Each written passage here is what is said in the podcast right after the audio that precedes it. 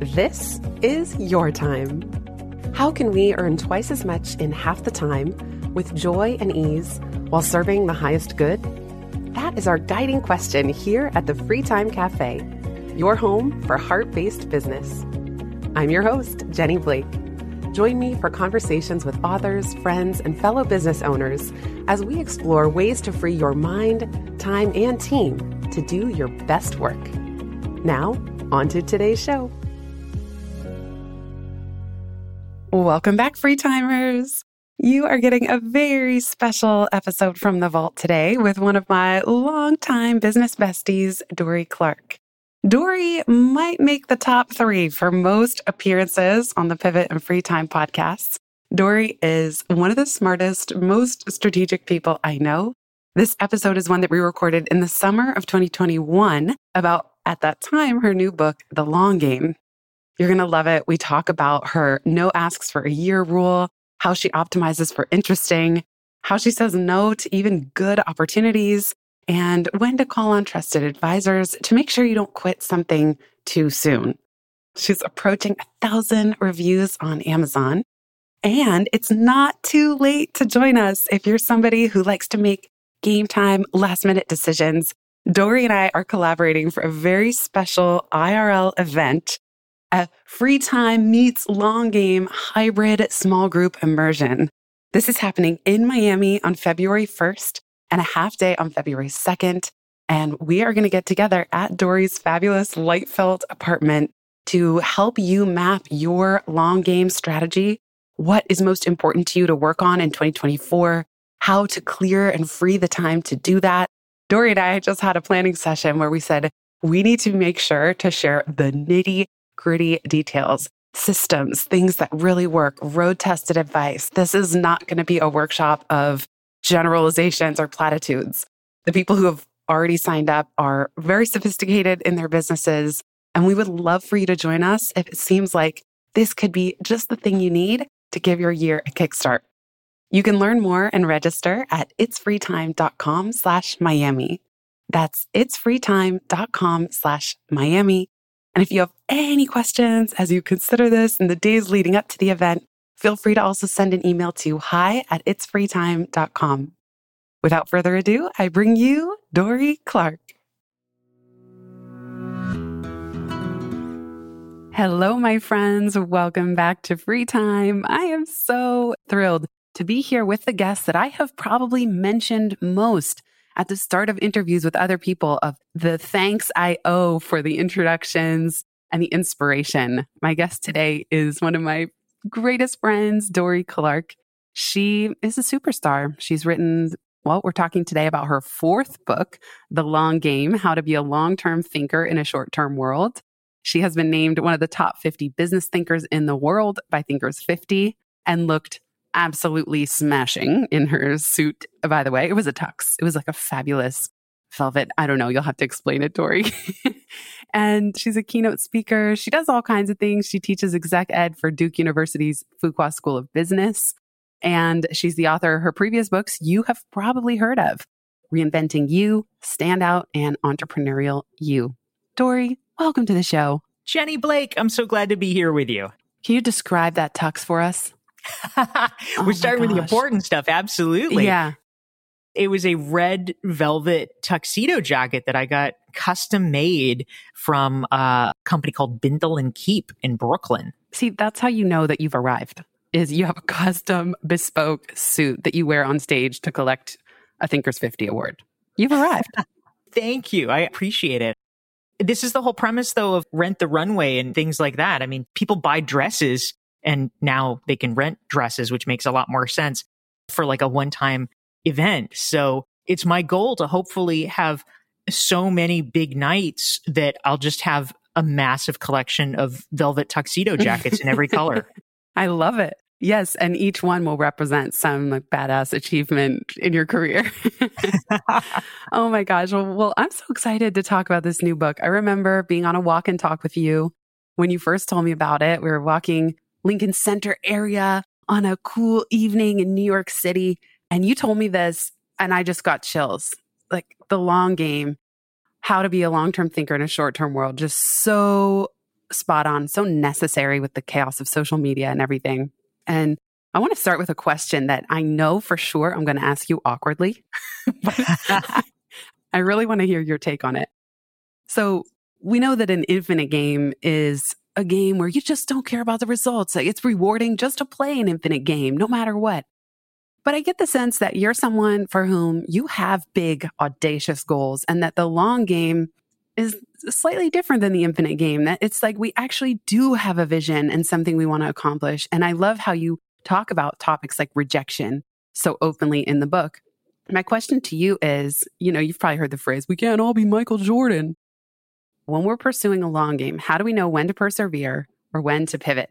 How do we know when we need to just stick with it and stay attuned to our highest goal, this long term vision? Or what if we're not all cut out for the long game that we think we want to play? Yeah, it's an important question. It's kind of the million dollar question. And I have two responses to it. So the first one is a big problem that people often have is that they have not, in formulating the goal, properly mapped out what it actually will take to get to the goal. And this leads to a lot of problems because it's hard to run a marathon. Not everybody does it, but if you hear, okay, well, it's 26 miles. Do you want to train for it? Are you willing to do it? A certain percentage of people will say, yes, it's worth it to me. I'm going to do it. The problem arises though because for a lot of the things in our lives that are the metaphorical marathons, it's either not especially clear or people just haven't taken the time to investigate the fact that it's 26 miles and they think it's 13 miles and then halfway through they're like wait i thought i was done. And it's like nope actually you've got another 13 to go.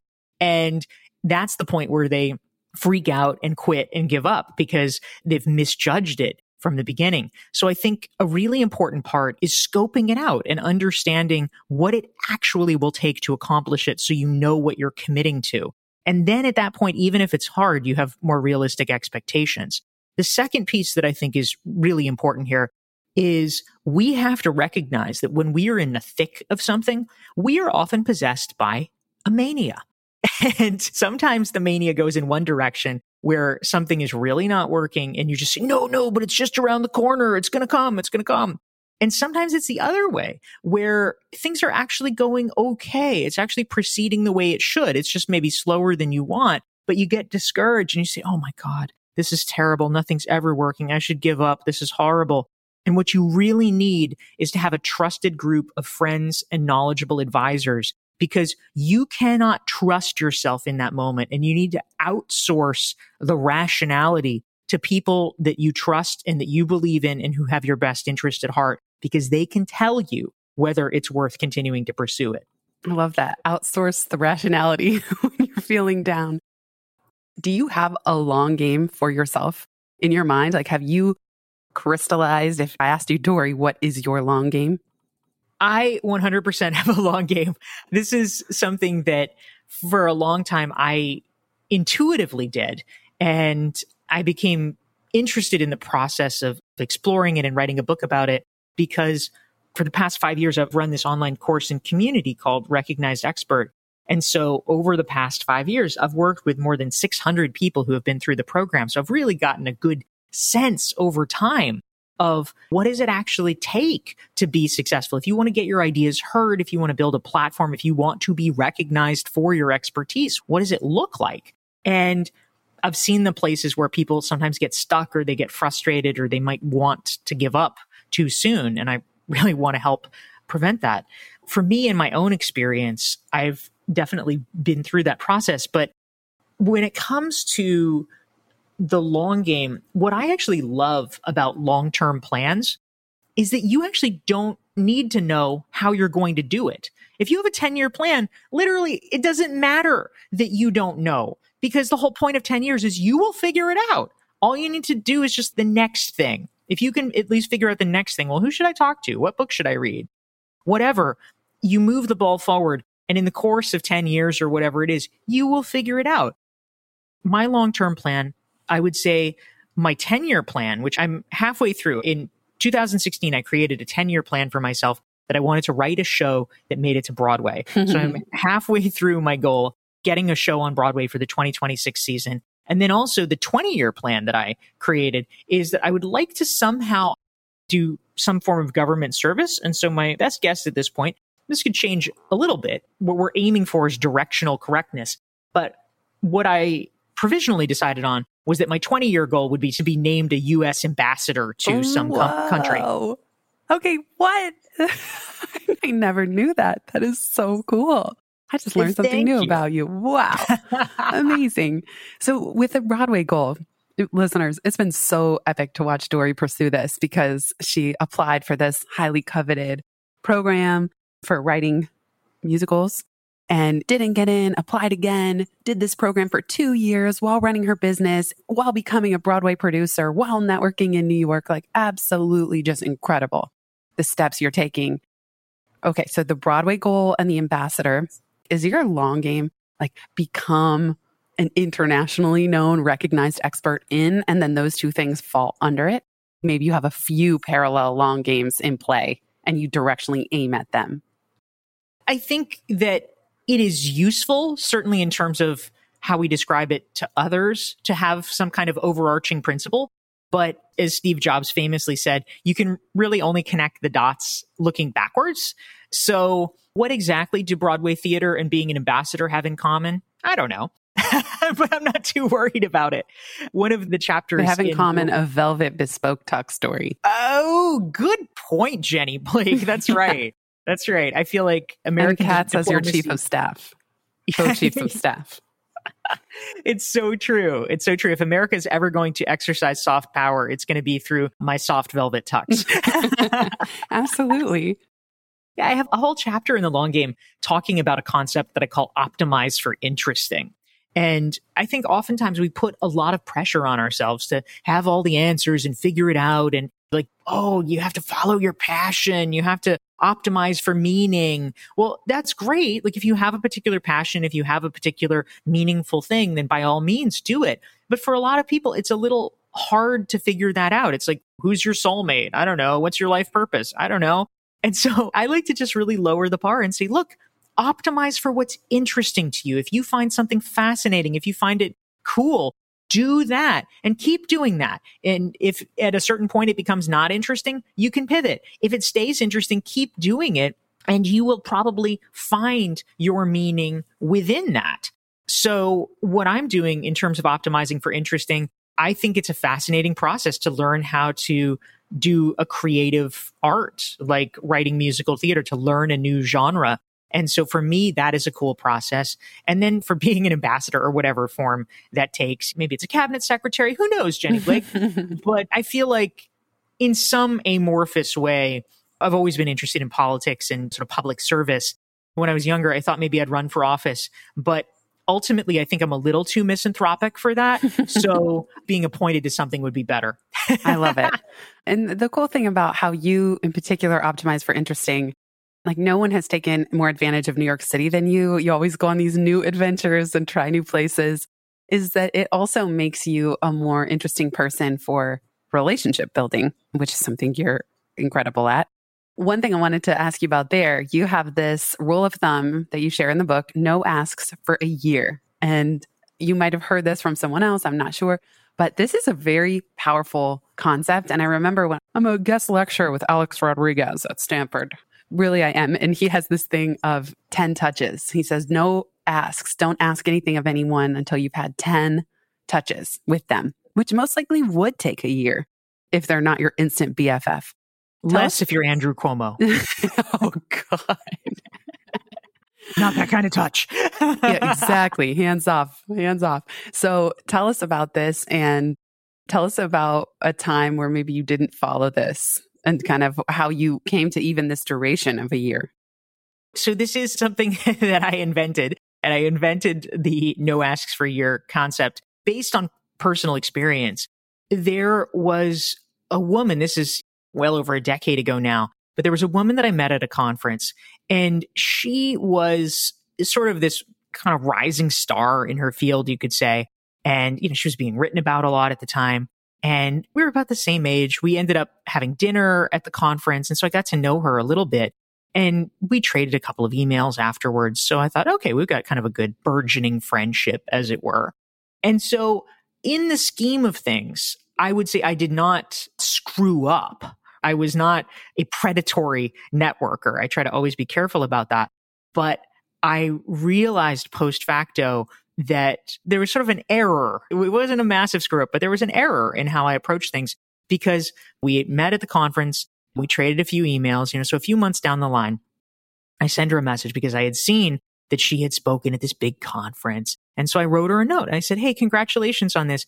Speaking at that conference is a goal of mine. I'm just wondering, do you have advice about how to break in? And this is seemingly innocuous. I'm asking for advice. I'm not asking for a hookup or whatever.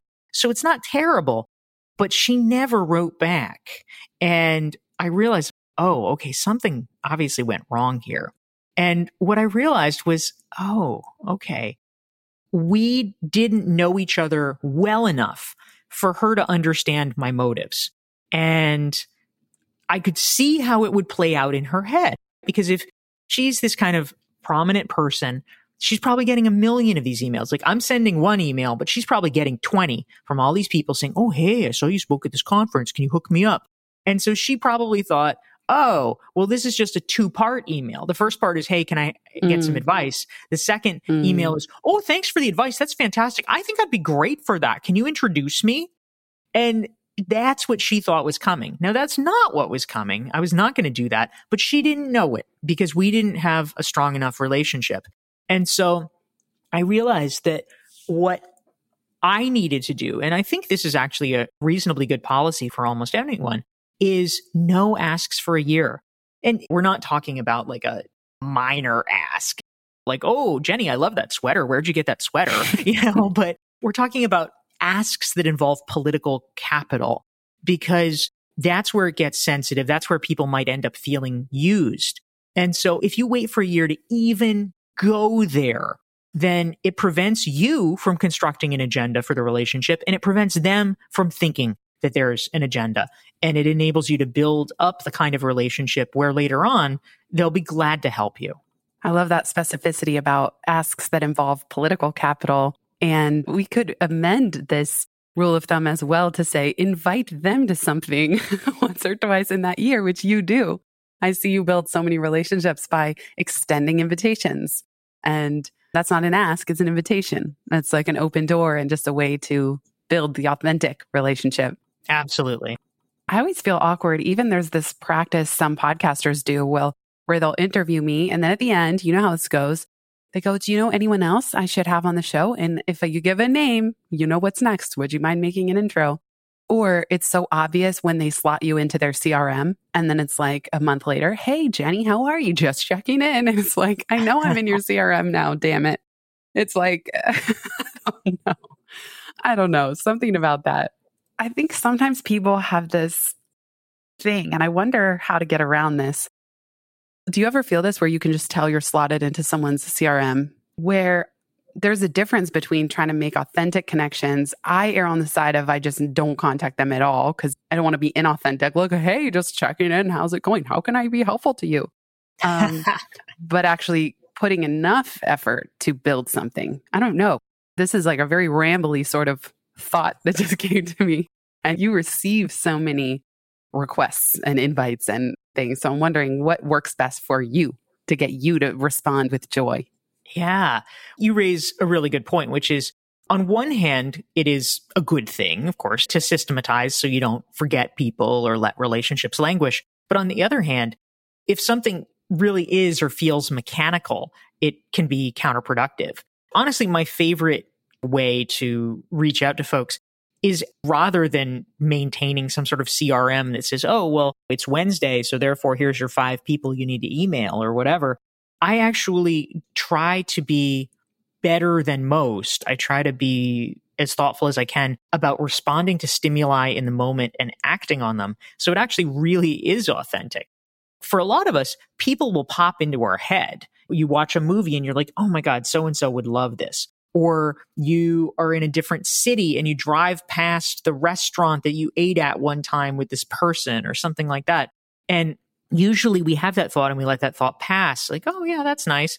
But I try to seize it and use it as an opportunity. And I'll say, oh, and I'll send somebody a text or I'll send somebody an email. Hey, I just saw this thing. You'd really like it. Or I wanted to tell you about it. Or, oh, this made me think of you. And when you do that, it is coming from a genuine place. And it is one of the ways that you can keep in touch with people more regularly than you might. We'll be right back just after this.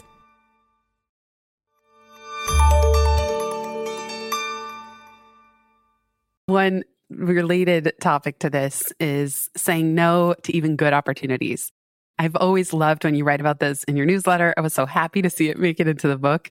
And I feel like just how you did the networking guide that went with Standout, I really truly feel this saying no to good opportunities could be its own companion guide to this book, The Long Game.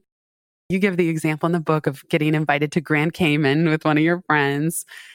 And I think what's very interesting is when you're playing the long game, the more successful you become, the more the sort of exponential increase in invitations. And as you say in the book, it's pretty obvious when to say no or when you're in someone's CRM and you don't really want to reply. But there comes a point, and I'm pretty sure you've reached it, where you have a lot of good invitations and a lot of even really nice people, even nice, successful people who want to have coffee with you. How have you refined this skill of saying no to even very good opportunities? Early on in our careers, we kind of get trained the wrong way or we don't necessarily get clued into the fact that we have to shift our behaviors because early on in our careers, saying yes all the time actually is the correct move, right? Because when you're fresh out of college, nobody knows who you are. Nobody is queued up waiting like, oh God, I can't wait to talk to this person no one's ever heard of. you know, so when you do get an opportunity, it's great. Like, hey, why not? You never know where it might lead. And so saying yes is wonderful because you're expanding your network, you're learning new things, you're meeting new people.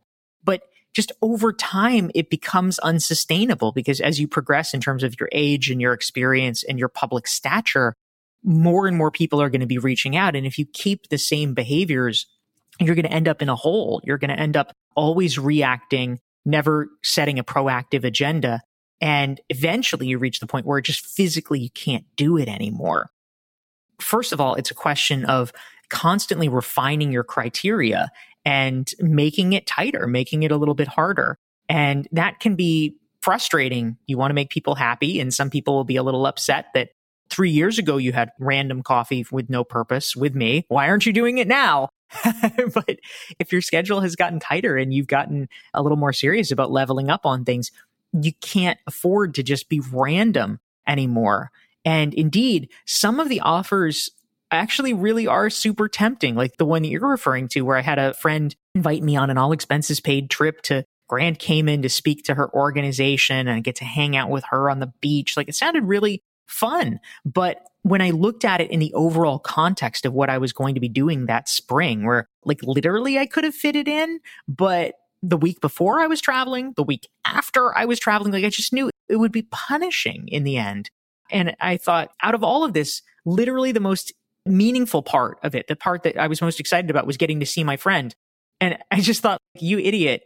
She lives like three miles from you. You could see her this weekend if you wanted to. Like you can make that happen. You don't have to go to Grand Cayman in order to make that happen. So when I realized that, it became an easy decision, even though on the surface, like, hey, Caribbean vacation sounded pretty good. You explain really well in the book, too, that you have to look at the true cost of saying yes, that it's not just that it's a fun location and you get to see your friend. There is a total commitment that involves opportunity cost, physical and emotional cost. Yeah. That was really important that you tease that out. And I love your question. Would you feel bad in a year if you didn't do this? Dorie, I said no to travel to another state to do an honorary keynote for a friend in our network. And I, to this day, feel that I must have pissed him off by saying no. I genuinely couldn't do it. I just couldn't justify it. At that time, I had a lot going on. And maybe it's just a narrative, but his answer was very curt. And I feel like this person is probably thinking, what, you're too good for this? Or like, I don't know, that there's some story that I did not come through. And I still don't regret my decision, but I do feel that it kind of put a ding in the relationship column. Right. That's interesting. the key parts of this, I mean, so first of all, if we take him out of the equation, his reaction out of the equation, you don't feel bad that you did not literally do this thing, which I think is important. It's important to separate your feelings from how the other person is responding to it.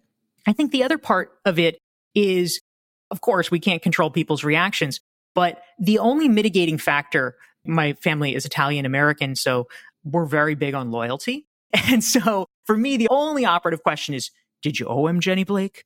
because if, if, somebody's cashing in a, a chip that they're owed, then I feel like, all right, well, that's important. But if there was no chip on the table that he was playing where he'd done some big favor for you, then I would say it sounds like he's being a dick and you just can't control it. Yeah. I mean, I don't think I owed him, although it's one of these 10 years of knowing people. You exchange things, podcast interviews, book promo. So I also think even if I did owe someone, I would only want people to return favors to me when it's joyful. I wouldn't want them. So I don't know. But I think with saying no, it's like you win some, you lose some. And you have to have the courage to kind of annoy someone if that's their worldview.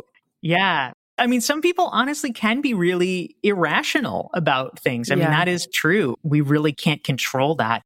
We have to feel good about the choices that we're making because one of the things that I talk about in the long game is what I call thinking in waves about just the sort of waves of focus that we need to have and that we need to be shifting between them. And it is true, you know, I mean, life is a marathon. It's also true that there are periods of sprints and we can't get away from the fact that we have to do both.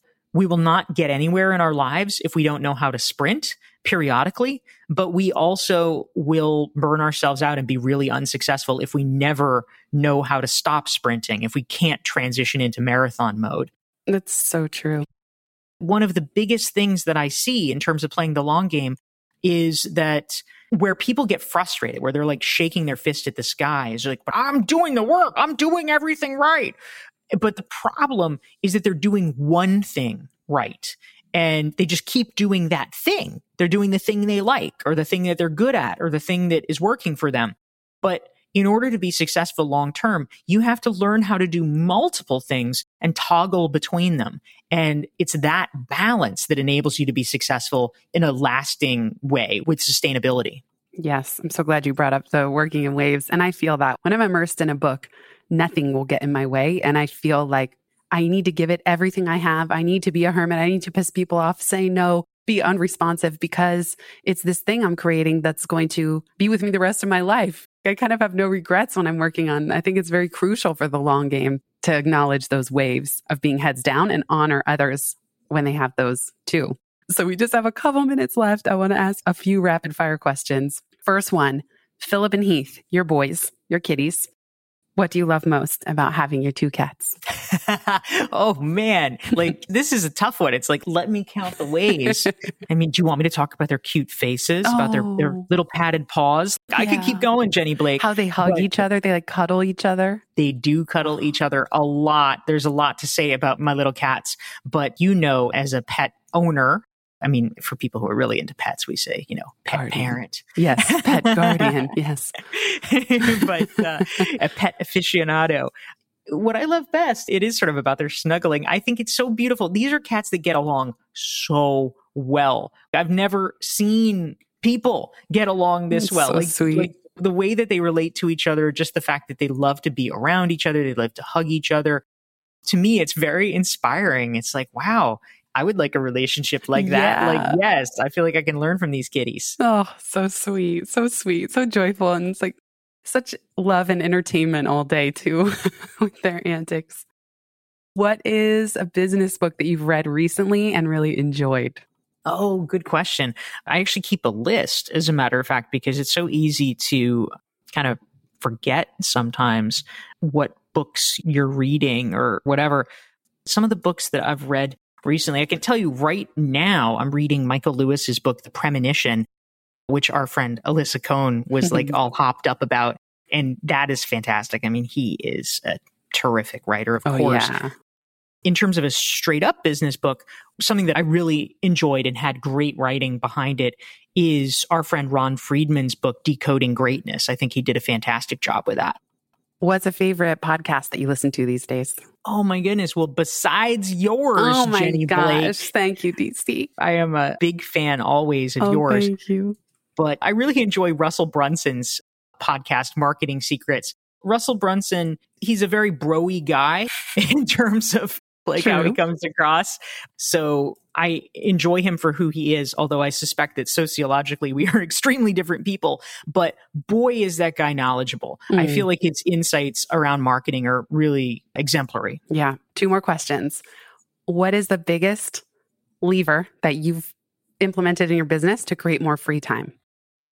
in terms of creating more free time in my business, one thing that is really valuable is, of course, working with a VA. And I like to work with VAs over long periods of time because then they're able to do more and more. They understand better your circumstances and can really make a lot of independent decisions that where they're making the right decision because they understand you and your context. So I've been working with my VA, John, who's wonderful for the past two and a half years. Before that, I worked with Star for seven or eight years. So I have some long term relationships, but also inspired, Jenny, by your book, Free Time.